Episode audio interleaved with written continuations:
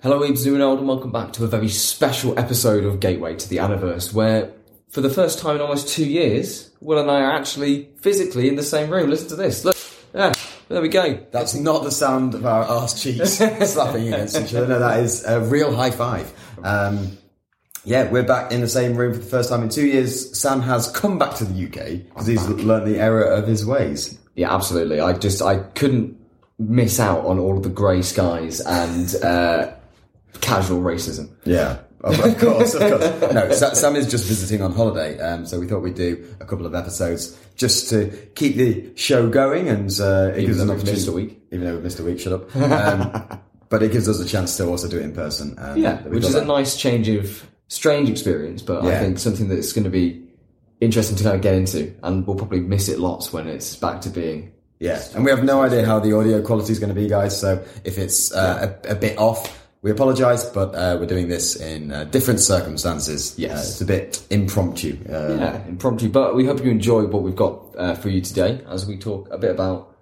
Japan. yeah, yeah. So we're going to do something a bit different. Like Sam said, we're not going to talk about anime strictly, although it may come up. Probably Um. I'll try. I'll do my best. uh, we're going to actually reflect on one of the reasons why uh, we started this podcast. It was to keep in contact, and we're going to talk about Sam's experience of moving to Japan. Uh, we're going to also think about some of the misconceptions and things around what Yeah. people think about Japan. Maybe some Um, overrated things and some underrated things, and just kind of ramble a bit. ramble a bit and get Sam's perspective on what it's really like in Japan. I think that's going to be the key here. Mm. Yeah, What- the what- truth of the, Japan. The truth of Japan. What you, what you don't see in anime. The other side of the coin, the, the real 3D side of the coin. Exactly. So, uh, should we get into it? Let's dive in. All right.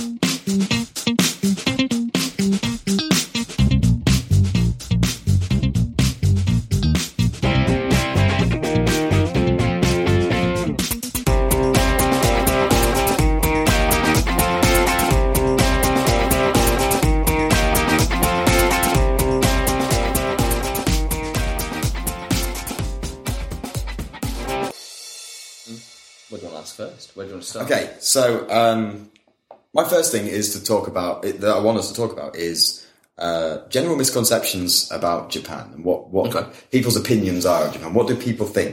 You- say Japan. Mm-hmm. What does your average person on the streets of London, England, you know, your UK citizen, what do they think uh, when they think of Japan? What do you think that they think? What do I think they think? I think, um, from when I've talked to other people, I think the most, uh, the biggest thing that always comes up is how weird and wacky Japan is. That, oh, have you seen they've got a cafe that has robot dinosaurs in it? Or, Right. Uh, look, there's people in strange costumes and they've got masks on and they do strange dances and ceremonies and the food, look, you can eat a live octopus. Can you eat a live oct- octopus? um, some places, yeah. Uh, it- It's not quite alive. It's more that it's uh, Not it's So,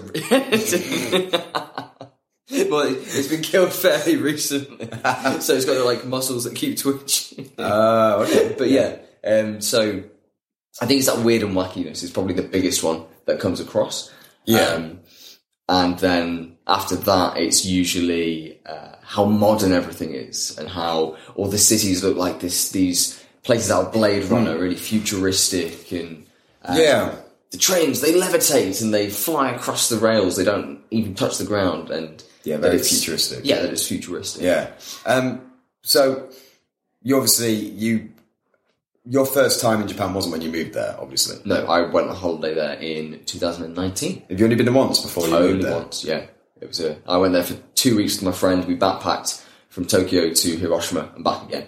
So d- did you go into that quite what like um, open minded? Did you did you know a lot about Japan already? Like I know we know that you've you, you love the culture and you've sort of always Yeah. been fascinated with it. So does that mean that you'd already done loads of research? Have you sort of watched documentaries or, or like uh, how do you get because these misconceptions or um, what's the word stereotypes Yeah. that people have about Japan don't come from nothing. They are because of the media, because of the films or TV, Yeah, TV or shows. wha- whatever experience they have, and you will have had those same experiences growing up. Yeah. So, did you have those same stereo stereotypes, those same misconceptions when you went? Um, I definitely had them as I grew up. Um, Yeah. They uh, like you'd see the episode, say like The Simpsons, where they go to Japan and it's all about the TV shows that cause seizures. Oh and yes, the robot that. Wow, mecha anime, isn't it? mecha anime Yeah. all over, yeah. Yeah. And then the, there's all the Godzilla stomping around in the background and all this other stuff. Um, And so wait, there is not, there isn't a Godzilla stomping around uh, throughout uh, Japan. if I if I told you, I'd have to kill you. A defender of the people. He, uh, we need to preserve his identity. Yeah. Um, for general population, I think most of the exposure to Japan comes from uh, knowing about the like the electronics that get shipped over because they're a big Yeah. exporter of um, electronic gear and cars, especially. I know Yeah. Japanese cars. Um, motorbikes is that Japan? Or yeah, is Mitsubishi, uh, Hyundai, is it? The- Kawasaki is that? Yeah, yeah. yeah, and, and things like that. Yeah. So a lot of it comes from those aspects of those companies, those products that uh, come out. But also, it is the stuff like The Simpsons and it is stuff like documentaries. Mm. Now, all the documentaries on Japan focus on two things. It's either the wacky side or it's focusing on the traditional side. On like Yeah. how respectful everything is and all these wonderful tea ceremonies that they have and the, the really enriching culture of art and uh, decadent um, Or stuff. it's Tom Cruise in The Last Samurai. Oh, it's Tom Cruise in The Last Samurai playing a Welshman, actually. So the samurai was actually uh, from Wales. So Well, there you go. the more, the more but it was know. in Japan, right? It was in Japan, yes, and he learns a bit of Japanese. It's really funny hearing him speak Japanese. I love that film though. It's so good. Do you actually like it? Yeah, it? yeah, yeah. Okay. I- I- you never. You know what? That's, this is the thing, though. Like, you don't know what's stereotypical and just done for cliche, and Mm. it's like, oh, that's not really. It was never really like that. That's very just. I don't know, uh, mythological or whatever, Mm. and versus what actual historical Japan was like, and and things like that. And Yeah. and, and I'm not saying that that film needs to be factual, and I'm not saying that it needs to be, but Yeah. Those are the kind of pieces of media that I grew up watching that I'm sort of like, And that's where you get the that- that's- stereotypes, that's where you get stereotypes. That's where you get your sense of Japan. And that film, I think, does a really good job of actually showing off what it was like at the time. Obviously, it's a bit, look, the big strong white man comes to save the day. Oh yeah, there and is that. it is very critical of the Japanese concept of um, respect and honor, especially Mm. because it, he sees a soldier right at the start um, kill himself because he's failed in the battle. Yeah. and the film is very critical of that style of thinking, whereas it's such an ingrained part of the Japanese psyche. Um, that of that often gets explored as well in uh, the documentaries and stuff. But those films usually that's a, probably an outlier in terms of it being quite accurate. All right, A okay. lot of other films, if a Japanese person or Japanese culture is used, it's usually used for the rule of cool. So somebody pulls out a katana for some reason Yeah. and just starts like going mental. Yeah. The Japanese guy arrives and he's trained in 50 forms of martial arts. Okay, yeah, That's what he's going to do for yeah. the Just whole some. film. He's Okay, just talk about martial then- artist. Yeah, The it's not going to be and any kind of respect deep cut and into it. That's side. well, that helps to build those. So you stereotypes. moved. What was um, Enter the Dragon? And all There is, released? I think, Is that Japan or is I- that? I- Uh, Korean? I think that's unusual that you Chinese, latched onto I that think, for me uh, because I don't. in Hong Kong. Yeah, Uh, I don't know. I, I guess I, I guess you do see that a lot. I did watch certain especially towards elders. yes. um, I And really you've mentioned this before, that in particular with elders, this um, to be like it's just They're like the it's top just- of the pecking order. Yeah, and And age equals respect a lot of the time. yeah, that's so weird. Very strange. Um, I was chatting to uh, somebody yesterday actually who's a mechanic, Yes, and they were saying how um, if the elderly boss who isn't really very good tells them to screw something on the wrong way, all the young guys will do it their way until he comes, Yeah. until he comes and corrects them, even if they know that it's the wrong way because the elder mechanic told oh, them oh, to do oh, so way. they right. So the, when you say their way, the elders' way. the elders way. Yeah, So they'll do it the elders' way. Until- Wow, so they'll do it wrong. yeah, because that's, That's what they were told to do. Yeah, Like, this you follow you follow the instructions of the person who. Right, so I mean, it, there's a big glaring issue with that in that it doesn't rely on competence, it doesn't rely on skill, it just relies on age. Yeah. So how does that work in terms of like successful businesses, you know, entrepreneurs, people who well not necessarily entrepreneurs, that's because they have they they form their own sort of path and things. But Yeah. if you're working for a company, business, is it just the case that young people never get you only you only get the senior positions based on age? It's not quite that. Um, talent does come through, and so the people who are in those high positions of power often are um, skilled at what they do. Okay. It's just that when they were at their peak, that might have been twenty years ago, and so, So they, they're still there. they're still there. They're kind of and they're still operating in the same way that they did twenty years ago because that's what worked. That's what got them where they needed to be Yeah. and if it ain't broke, don't fix it. But that doesn't translate very well into kind of the. Pardon me. That doesn't always translate so well into um, an ever evolving market. So you see with the technological industries, often the staff there, again, an outlier, which is that the young guys will come up and the those who are making the big decisions at the top will be able to roll with the punches of the times and be able to adapt. Yeah. Um, bit more forward thinking. yeah, Yeah. but it's not it's still dug in there that this elderly way of thinking the people who rose up earlier hang around for as long as they can. So back in um, i can't remember if it was the 70s or 80s but the top earning companies in the entire world eight out of ten of those were japanese. Nowadays um, only like 40 years later we're seeing that in those top 10 there's maybe only one or two japanese companies it's now the younger American companies that are rolling their staff over, and Yeah, Okay. I mean, that's that's a very key statistic. Is it that accurate? Really, when you think, I mean, the top ten companies in the world. Yeah. If you, how many did you say before? it was eight out of ten. Yeah, I mean that is that is a huge percentage. Hmm. But like, are we saying that they've dropped off completely apart from these one or two, or are they now just in the top twenty rather than the top ten? I couldn't tell you how how far they've fallen. Okay. but it's the fact that they're they have They, they, they had a dominance. Yeah, and that the, the it, I mean, couldn't eight out of say. ten is kind of a landslide, isn't it? It's sort of like we, we we've got the majority of these top positions, and that also presumes, I guess, they will have plenty in the top 20, 30, and 100 Yeah. that just continue to dominate. yeah, but it's that idea that as those people who were successful back in the eighties hmm. were just kept going the same way, Yeah, and haven't evolved. haven't evolved, and that's why they're falling back. And now these younger companies that are more able to read the room hmm. and change how they do things. Yeah, Yeah, I mean, I guess you, you see it sometimes with big companies, and it's, it's that concept of you you worked hard to get where you are, so hmm. then you're you're you you sort of either lay what's what, what's the expression? Sit back on your laurels, You're resting your laurels. rest on your laurels, um, and do what you know works.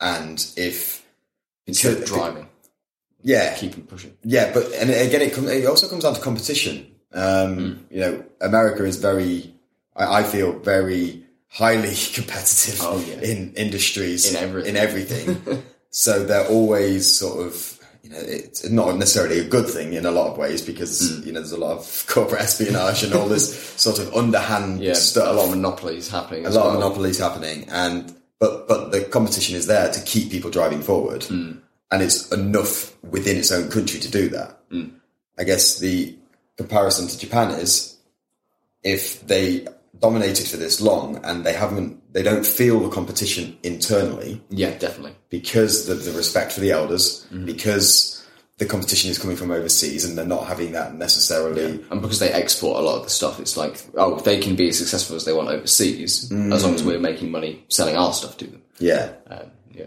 Well, that kind of ties into the, the other misconception um, that a lot of people that we talked about at the start, that futuristic. Um, yes okay yeah let's talk about that um, because a lot of people look at Japan and you see those companies who are putting out the fancy tech and the big flash cars and whatnot, and then you expect that to be everywhere. Like Yeah. every car should be amazing. Every um, road that you cross should have like a LED touchscreen button to like make the light turn green. yeah But in reality, most companies still use fax machines to send Yeah, that's messages crazy. to one another and to like for official documents. Like you can't get certain things without filling in a form, faxing it, having a guy sign it, filling out another form. I mean, fax uh, fax machines are basically before our time. yeah, I, I've never I've really never seen a used one. fax machine like working before. I've never seen one actually functioning. Yeah, no, no, I haven't. They, I, I remember my parents' printer had a fax machine built in, and it was like,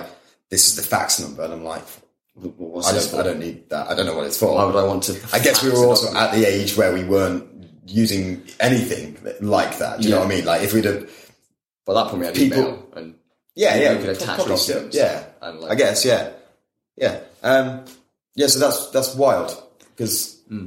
okay, talk talk more about that then. So okay. So with are um, there are there places in Japan that are futuristic and have Really advanced sort of what we what we think of when we think of futuristic cities and that sort of thing? Yeah, absolutely. Like you go into Tokyo, Yeah. and often, especially around the center, like the Shibuya area Hmm. or around the government buildings, it it definitely is decidedly more high tech because it's trying to appeal to. So like, what do you mean high tech? Because you know I can picture a futuristic sci-fi city, but.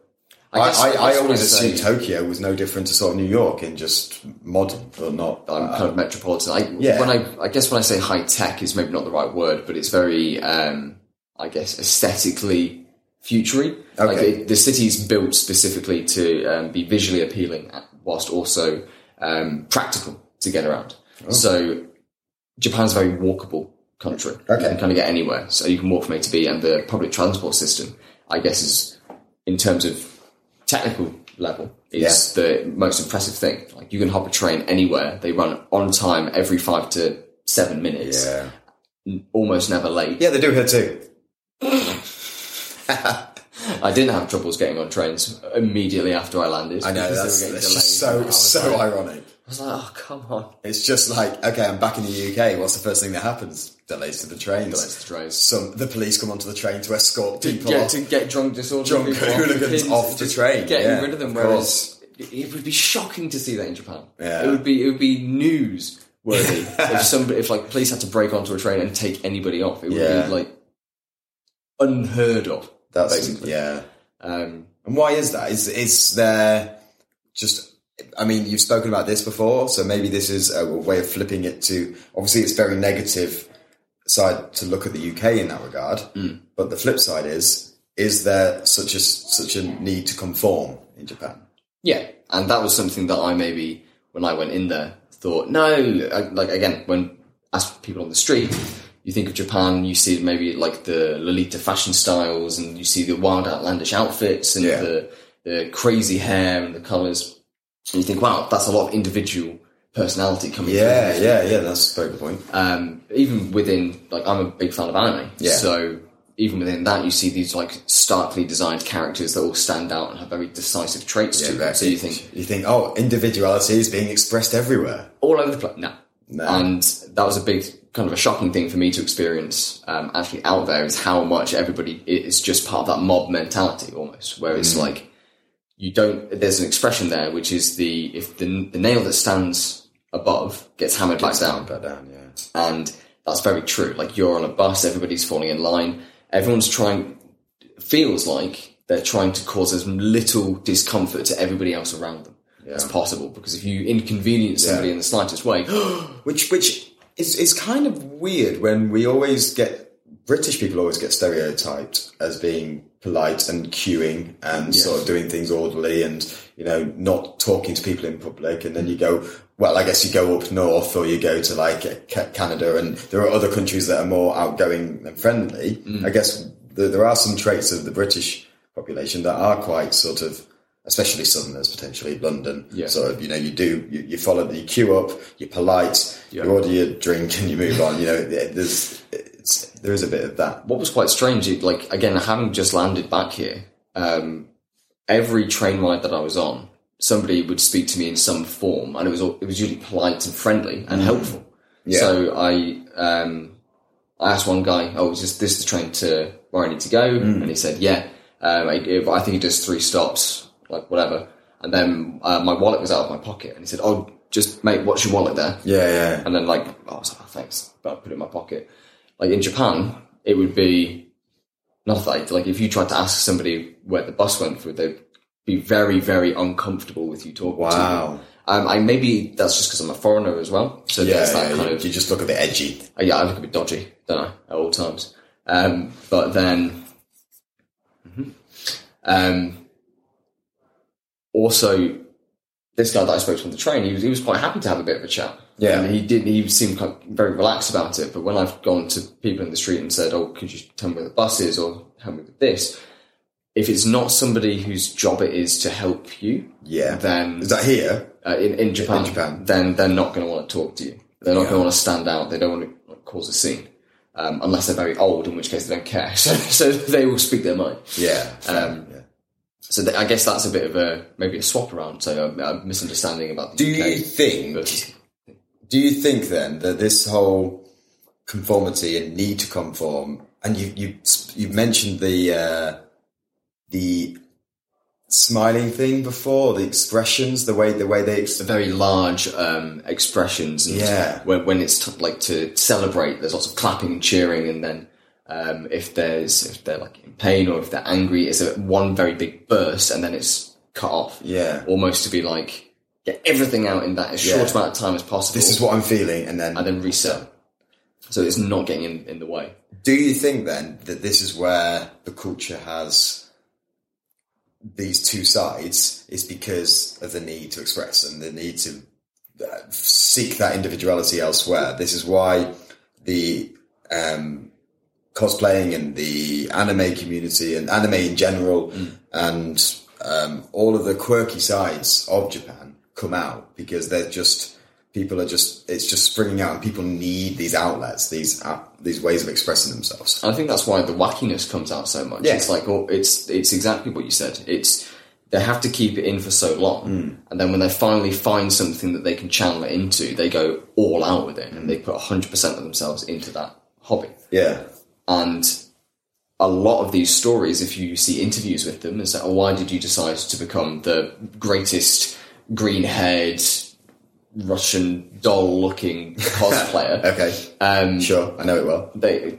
very popular Yeah. person. Um, they tend to start with the story of, oh well, I was tired of just like the mundanity of, of my nine to five, or I was tired of um, being the same as everybody else at school. The stories, at least from my personal experience, have never don't really go. Oh, I always knew I wanted to be the green haired Russian doll cosplayer. right It's always they get they get to a point and then they discover the hobby, and then they go on. It's never been something. so is it, it, it, it it's almost like they they latch on. Mm. It's like I, i've gone this long. I'm, I'm i'm getting to a point where i can't keep going. Mm. And then something comes into their life where it's like this is cool.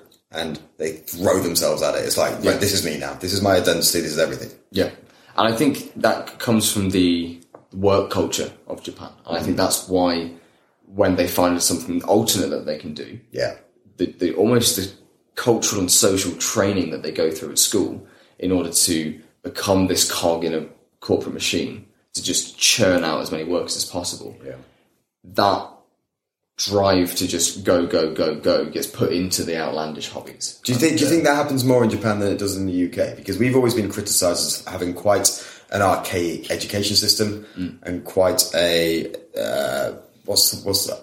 Not um, well, I'm going to say archaic, but basically training students to you know conform to follow to go through education go through the education system and then go into manufacturing and production like the education system was sort of the modern education system was the victorian era brought in through Yeah. like um, the need for workers and and things so it was we teach these kids the basics of what they need to do and then they go off and do it and we work.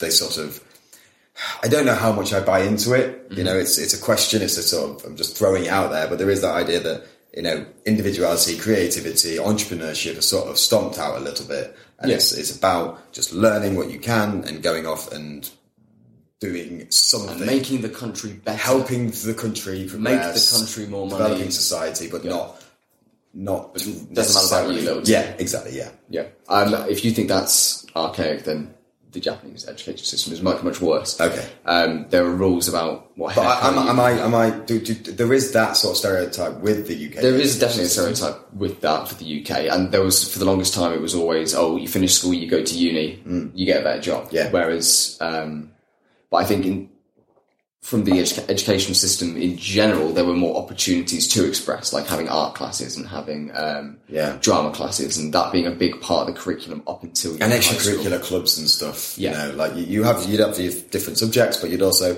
your parents would take you to dance at the weekend or football Yeah. or whatever. And, and the country different outlets. is usually very big on pushing that kind of stuff, whether Yeah. it's a sports team or Yeah. anything else. There's always options for you as a kid to be able to go and play and Yeah, to, yeah. to be more very true, creative. Um, and they, it's usually a cheap option as well. So I'm going to jump ahead, jump in here because you also mentioned like when you go home to work from work, you go home and you don't necessarily like go to pubs. You don't go out for drinks. You sort of work is work, and then you just go home. Is, that, is that is, is am I remembering that right? You sort of said about the social aspect is a bit is very different. Social aspects, it, uh, for, like, for regular Japanese workers. Yeah, yeah, Yeah, so typically it's you work until you're burnt out. yeah. You don't leave until the boss leaves, Yeah. even if he's staying overtime. Okay. Then you hop on the train, sleep a bit on the train, you get home, and then that's it. yeah. Socializing with your workers is usually a scheduled event that happens maybe maybe once a week, maybe every Friday. Yeah, But you go out and you get absolutely blasted at an izakaya yeah, all together. Okay. And then you talk about, and all you do there is you talk about work. Yeah. And then you go home and then you come back. So there is still a social aspect to it. it, is a social aspect. but. I guess it's still encouraging integration with the company and Yeah, it's it's and you're with your boss the whole time. And, you, Yeah. and basically the workers have to do like they- they're buying the drinks for the boss, they're pouring drinks for the boss. If he says to keep drinking, they have to keep drinking. Mm. There's a pressure there to just again to conform Mm. and to do what you're told. As as opposed to if we went out to the pub, we'd just have a couple of drinks and we'd chat and yeah, take our mind off it. And if I if I felt like I needed to go home, you could go home. Mm. There's no pressure to stay there. But this is actually like for office jobs in Japan. It, there is a pressure there from your boss. You, it's like if you don't attend, then you're not a team player, and that's going to make your life more difficult at work because you're going to get more difficult tasks and you're not going to get as much support. And if you don't keep drinking and make a fool of yourself, then again, you're not playing as part of the team. And there are lots of young guys who end up joining these companies and getting absolutely annihilated and passing out on the trains home or passing out in the street and just getting very messy. I mean, not to be too blunt and um, one one minded, single minded about it, but I mean, it sounds very much just like a, a very bullish way of working. It's just dominate dominance, just a, a, an extortion, and just sort of quite a Emotional blackmail, Yeah. uh, as well. Like w- workplace bullying is very real and a, a big issue in Japan. Um, and uh, unfortunately, in, in a, a bit of a somber link, Right. that's why the country has one of the highest Yeah. suicide rates in the world. Yeah, and that is that's a statistic. You know, that's yeah, that's you can't really you can't deny that that No. it is there, and it's it's unfortunate, it's upsetting, um, but that's the reality of it. Is that because the society is built in a way to not let you express yourself and to not be creative or to just conform and be this cog and to just work, work, work for the sake of the com- of those above you and Yeah. those older than you. Um, it for some people it is hard for them to find a reason to want to do that every day. Um, and luckily, lots of people find outlets. They find their cosplay, they find their uh, model building clubs, they find a sports team that they really want to join. And I guess on the flip side, that is why Japan is such an individual and sort of unique place because it's got all of these different outlets and stuff. But it comes from a bit of a harrowing place. Yeah. Um, I think if you picked an, any country apart, you would find that a lot of good things would come from the need That's fair. bad That's fair. But in this example, it's just a bit, it's a bit clearer and it's Yeah, still there. track it. Yeah. pretty. like we can call the English education system quite archaic, Mm. but we can now look at that and say, well, now there's uh, ways for people to go and do apprenticeships and things. And Yeah, yeah. they, when It gives them a base level of skill that yeah, you know, they it's, go and do it's what they want evolving. Yeah, and it's changing. Whereas looking Yeah. over to Japan, there's very little change, and any revolutionary changes are not. Okay, so to sum up this, not to sum up, but to wrap up this episode, Mm. I just want to ask you how much of what we talked about today is a stereo, is stereotypical. Mm-hmm. So we've we've spoken about a lot about how much pressure people are under in Japan, how work is, you know, really high pressured, um, always looking at, always, always, is that consistent across Japan? Is that like, is that in some ways a stereotype, a sort of, so would, would anyone listening or watching this mm-hmm. think, well, actually, that's not the case here, or that's not the case in this sort of industry, or in this place, or in this sort of walk of life? How do you think that's just like, no, this is how it is, this is their culture, this is what, this is their way of life? And there may be very tiny pockets, but generally that's what it is. What do you think people? I'd say the majority of people, I think, would agree that that is kind of how it is on the ground floor. Um, Coming in as a, as a foreigner, at least, and that's what you notice the most. Like you see the Especially comparing it to what you know. exactly um, in terms of conforming and not causing an issue and being polite and respectful.